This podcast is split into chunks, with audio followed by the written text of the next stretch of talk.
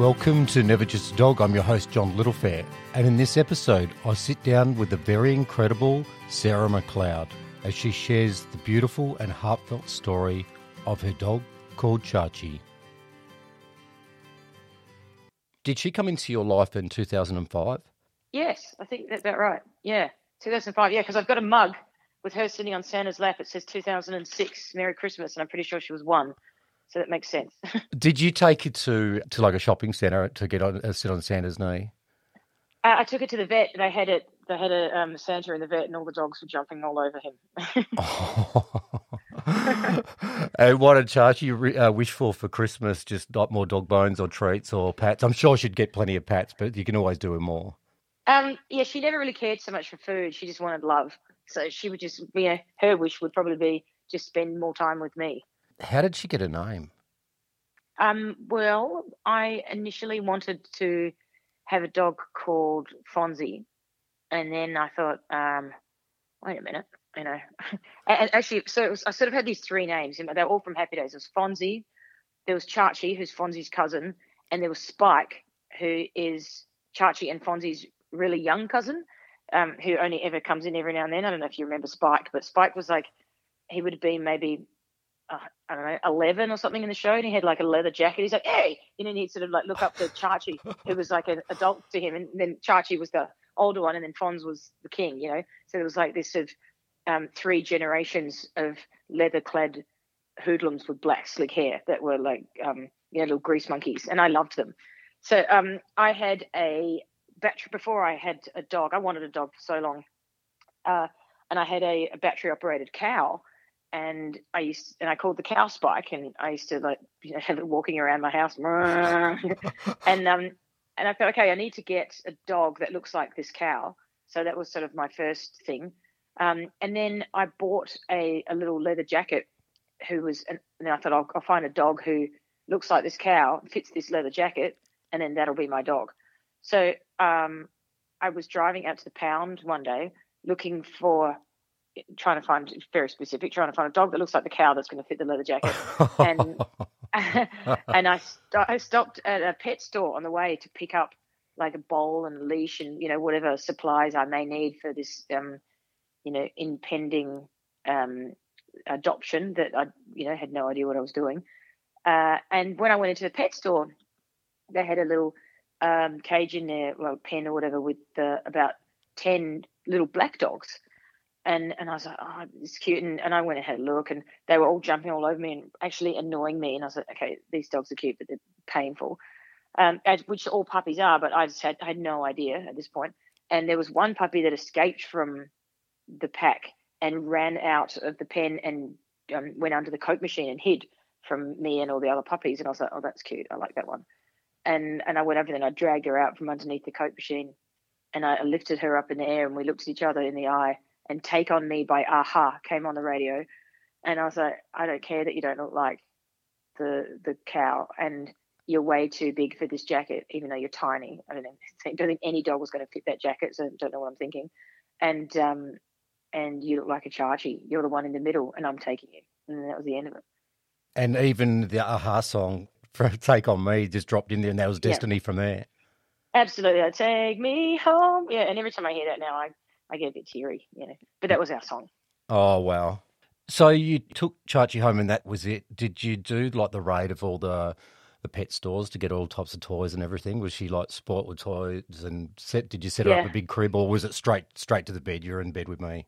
Um, no, no. I had uh, so I first I had built her a kennel before I got her because I was sort of into building things around the house. So I built uh, I built a kennel out of like old knick-knack bits of crap that I found out on the street. And I was like, yeah, this is cool. You know, I'm going to get a dog and it's going to go in this kennel. And then I kept thinking, when would I get the dog? I'm like, oh, one day. I didn't have a car at this point.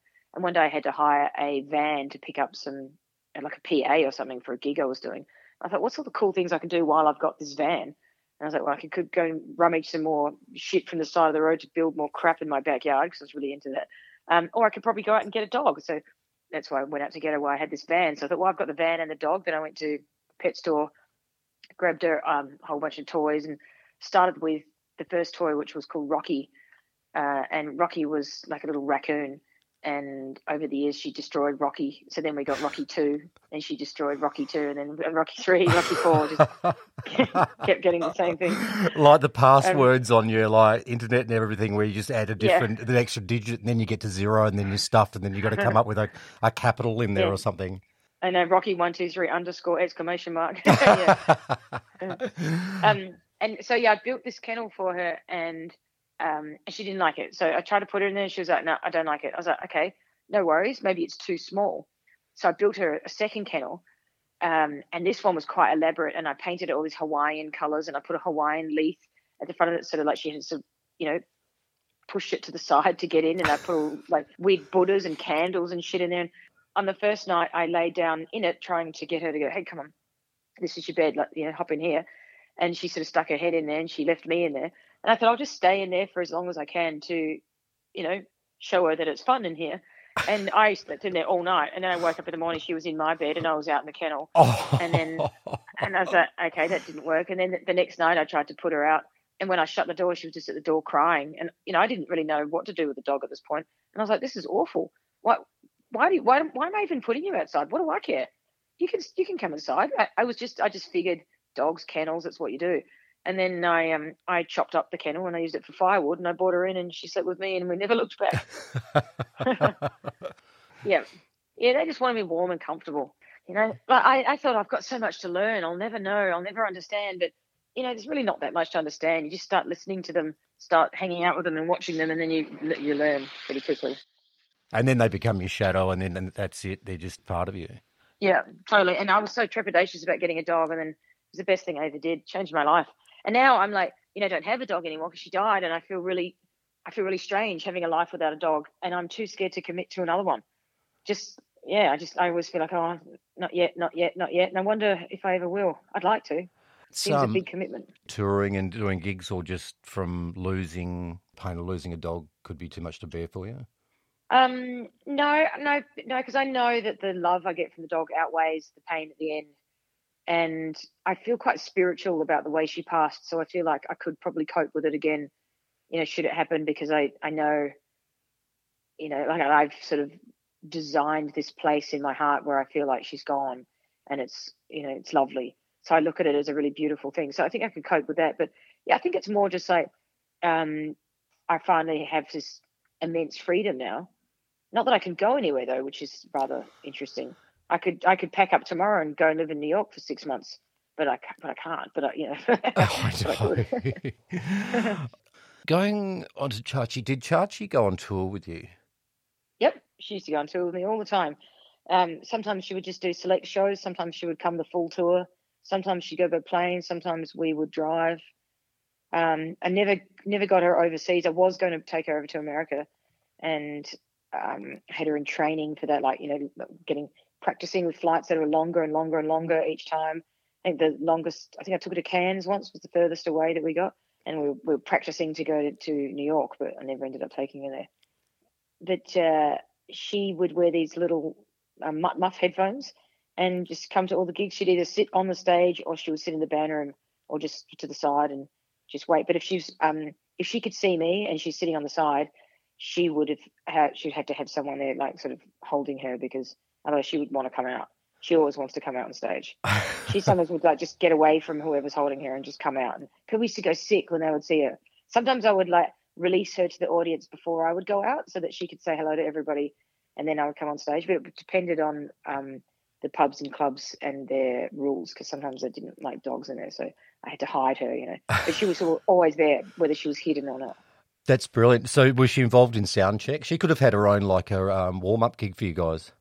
Uh, yeah, she was come to sound check, and she it was funny. Like I used to smuggle her into hotels as well, and there was a couple of times where I was in quite fancy hotels, and I would put her in a giant duffel bag, and I remember. I remember being in an elevator and going up to like the 23rd floor or something, and the elevator's crowded, and I'm standing there, and everyone's just silent, and I've got my dog in a duffel bag, and um, the everyone's got their head on the ground, like looking at their feet, trying not to acknowledge each other because awkward elevator.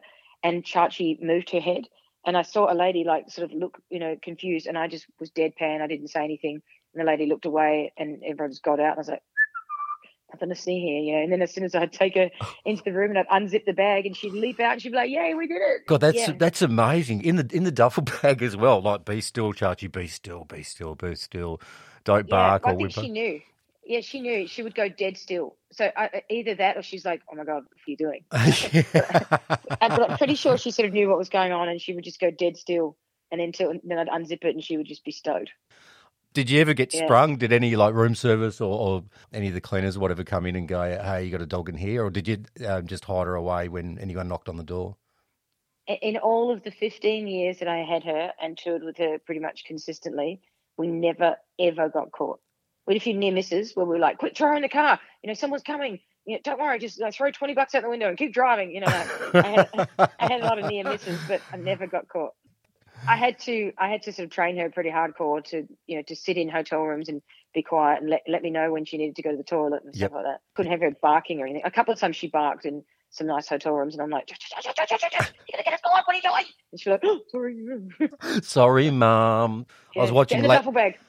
So you go out for half an hour and you come back and she's racked up the account like um, with the um, pay movies like Lassie Come. Home and yeah, the mini bar's raided. There's uh, 15 Yeah. bags of dog food. Not that she was motivated by food, you're saying, but it's still there. Just someone pushing it up on a trolley going, Yeah. okay. Um, splashing around in the bath. yeah. and the hotel staff go, man, this singer, this uh, musician's weird. She's Hmm. ordering food and, you know, barking and what what's going on?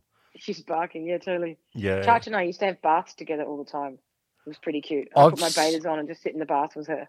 Yeah, yeah, yeah. We used to do it a lot because you know it's easier to wash her as, well. And I don't care if I get dirty. I always wash myself once she's done. So I would get get right in there, get all filthy, make sure she's clean. Then I'd dry her, and then I'd have a shower and clean it all up, and away we go. And because I once took her to a doggy clairvoyant who um, said that she could receive pictures of what Church was thinking. And I was like, oh, yeah, yeah. I wasn't sure if I believed it or not, but I was like, this is interesting. And one of the things that she said was that Chachi loved bath time because it was the only time where I was away from my mobile phone and I could really focus on her. And I thought, oh, God, that terrible parenting. Like, I felt really bad after that.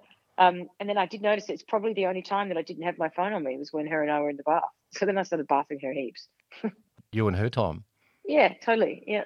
Not distracted by the rest of the world or any other intruders. I was reading a bit on the parlor gigs, and you'd take Chachi with you. What are parlor gigs? Are there gigs in people's houses?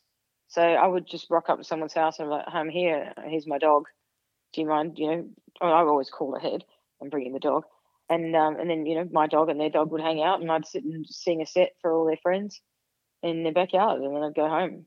So it was it was fun. I was I did when I lived in Melbourne. I did quite a lot of them. I don't do them so much these days, but I did them for about um, a good year there, and um, it was it was it was a good thing to do. It was a good way of sort of getting more personal with people, meeting a lot of people. Nice to be able to get into people's homes, and you know those people. You always remember them. They come to gigs years later. And like, remember you came to my house? And they go, That's right. Yes, I've been in your house. You fed me. You know, like I've met your family. I kissed your baby. It's it's cute. Yeah, I just did a lot of them when I was in Melbourne. What did Christmas Day look like with you and Chachi? A, Uh, a, typical, yeah. a typical Christmas day. Okay, so um, this Christmas just gone was my first one without her, and it felt so quiet. I missed her so much because everything was always revolved around Charge, and she was the greatest at ripping apart presents. It didn't matter what the actual present was; it was just the way she would open the presents was amazing.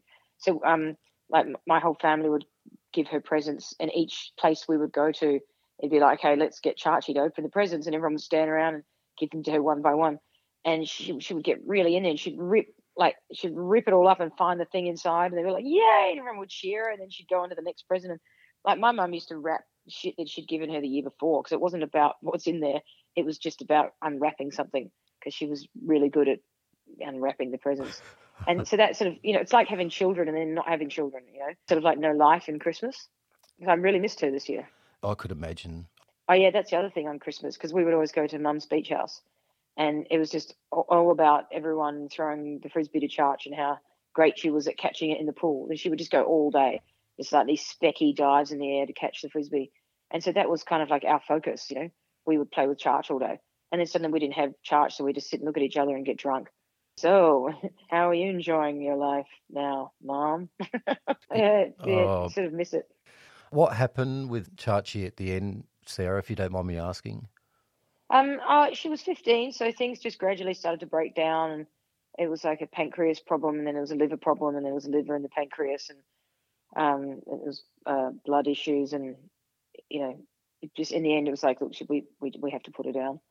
She's just she's not going to really come back from this. So, uh, luckily, I lived in a beautiful part of Woodend in Victoria, and my next door neighbour was her vet, and she was a beautiful, beautiful woman, and I was so comforted by her. So she came over, and we put all these candles on, and I sat I sat with Charch before it happened, and I had this really in depth discussion with her about the afterlife and what to expect, and when I would see her again, and that was really sweet. And um, and then the vet came over and we played some beautiful soft music, and I just had her in my arms, and she's yeah did the thing and said good night to her, and then um, and then when she was gone, I opened a bottle of champagne and I toasted to her new journey because I wanted to look at it not as a sad thing, not as a loss, but as a celebration of her next step, and that we all had to be brave because her next step is going to be the best one yet, and that living with me was just an audition. Now she's really going to shine. So um, I wanted to celebrate where she was going and be strong and be proud for her. I, I feel like there's nothing more intimate in a connection than death. I, I realized that in that moment that like I was close to her, but I was closer to her in death than I was in real life. And th- that is the most intimate thing someone can to die in your arms. Like it's so it's so intimate and beautiful in a heartbreaking way. It, it makes you. I, I feel like it made me a lot more spiritual. Uh, before that, I was like, whatever, you know. And then I felt like I understood more about life and death and love and connection, and um, it, it it made me just feel a bit deeper. I think. And you know, also I had um, I, like I, I read all this stuff about when when a loved one dies and they go to the Rainbow Bridge and they wait there for you. And then when you die, you go there and they meet you and then you cross the bridge together. So after that, um, like I was sort of explaining that story to her, you know, when I would meet her again and how great it was going to be. And how, um, um was also because a friend of mine had been in, I think this is why I was actually so spiritual about it. A friend of mine had been in a car accident where he died and then he came back to life. And he had told me about what had happened when he was in this um, he calls it the forest. He was in this like forest, which is the afterlife, but he was only there sh- for a short amount of time, and how he didn't have a body, but he was like this spark, and he could move like across the room super quick, like the, the, like there was no time, and you didn't need your body, and and you're just full of euphoria and elation, and um, and the colors and the trees singing at you, and you know all this stuff. So I was explaining it to Chachi because I was like, you know, you don't need this old sick body anymore. Like you're hurting, you can't even hardly walk. Like in, you know, shortly, like by tonight, you're not even going to need it, and you're going to feel beautiful. And you, you you're not even going to need these legs. You're just going to be bouncing around. You'll you'll feel like a young puppy again. And and there is no time. Like you might miss me, but time's going to go like in the blink of an eye. Like hundred years could be boom, and you wouldn't even know how long it's been. So you have to go to this place and wait for me, but it won't seem like you're waiting very long at all because there is no time you know, I'm the one that's going to have to wait, and I can deal with that. I can deal with my own pain as long as I know you're cool. And that sort of, you know, really helped me. And then, um, and then after she passed, I wanted all that information in a song about where to where to meet me because I wanted her, I wanted her to know. I wanted it to be able to get to her in the afterlife. And I thought I could tell her, but I don't think she's going to be able to hear me once she's gone. And I thought if I put it in music, I think music, the vibrations of music can transcend through dimensions more than spoken word. And I don't know if that's true or not, but I feel like my best shot at connecting with someone on the other side is to put it to music because music, I think, with the vibrations can sort of kind of, you know, breach the gap a little. Um, I think. So then I wrote her this song with all these specific instructions about where to meet me in the afterlife and how we're going to be together again. And I called it Chachi's theme. And it, I feel like that really helped me heal. It fast tracked my grieving for sure because I grieved like nonstop. Wrote, it took me two weeks to write it. I did it like the day after she passed, I started it. And the next two weeks, I just sat in my studio, just bawling my eyes out. Just like snot all over my piano and all over my pants, and just like moaning like an animal until I'd finished the song. And then I felt, um, I felt like I'd sort of purged, and that we had connected, and I had, I had a, I had a way of finding her again, like leaving a trail of popcorn. I knew how to get her, how to, how to get back to her, and how for her to get back to me. And it was through the instructions of the song of where we would meet And now we knew, and then we could just go, okay, Now we've got to carry on our lives, but we know what to do. So this is not the end. And that helped so much. Yeah, it was so raw too. And, you know, her whole life, I've always wanted to write a song for her. And I never could because I'm, I'm, never very good about writing about the happy things. And so I, I hadn't written one for her. And, and I think even to date, prior to that, most of my songs were quite linear and shallow. And then suddenly my heart got cracked right open. And then I was there writing, and like, I was like, wow, I didn't even know that I could write like this, like from this place. I didn't even know I had this place. So I learned a lot. How long after um, you wrote it did you release it? I pretty much straight away. Did you? It was all very, yeah, yeah. I thought, and I was like, I probably should, you know, record this better and, you know, wait and put it on my album. But I was like, I just need it to be out now. I want it to be out now. I want, I want people to hear it. I want to talk about it in this moment because it's healing for me. You know, I don't want to put it out a year later when it's like here's last year's news. I want it, want it out now. I want it to heal me. I want it to heal others. I want to sing it every night at my shows so that she can hear me. I want to talk about the story on stage while I'm still super in it and like and who cares if I cry halfway through the song, which happened to me a lot. I just wanted to do it while it was raw. And then I thought, you know, I may re-record it again for my record later on down the track, but I needed to I needed to be honest in that moment and have it have it I felt like it deserved that. You know, it wasn't about me, it wasn't about how well I could produce it or how well I could perform it or sing it. It wasn't about that. It was about it was about us. And it was also about healing other people too. So I just wanted to do it while it was strike while the iron's hot, so to speak. Must have been such a tough time for you, Sarah. What did you turn to anything or? Yeah, I um okay. So first, I released the song, uh, donated all of the um, profits to RSPCA. So I felt like you know I was sort of helping in some way. Um, and then I couldn't live where I was living anymore because it was all a bit too painful. Because everywhere I looked, I was thinking about things that her and I used to do. So I packed up the house and I broke up with my girlfriend and I left uh, Melbourne and I um, escaped to Brisbane and I bought an apartment up here and started renovating it. So I spent all of my brain um, in home renovations and that because I really enjoy that. So that took up, that gave me a project. That gave me a fun new life, fun in the sunshine. I felt like, you know, I took Chachi here with me. I brought her up in a little box. and, um, you know, and I would ask her, like, what should we do here? Shall I paint this, you know, black? Yeah, cool. And um, so I really focused on that, and that eased the pain a bit. But I must say, when the renovation came to an end recently, and I was like, what do I do now? Um, then I um, went and bought another apartment that I'm now renovating, and I think I just I don't know how to settle now, so I'll probably just keep um, moving and renovating. right, renovation done. Right, on the market. Next, next, next. Yeah, keep moving, keep renovating. Do you have a van? Do you have like a full time van now, so you can go and pick up stuff from the um, hardware shop or whatever for renovating, or you just? Yeah, I, I got a Mitsubishi Outlander. It's pretty big. It does the job. Thank you, John. Sarah, hey, this has been fantastic. You, you look after yourself, and uh, we'll catch up when you come to Perth.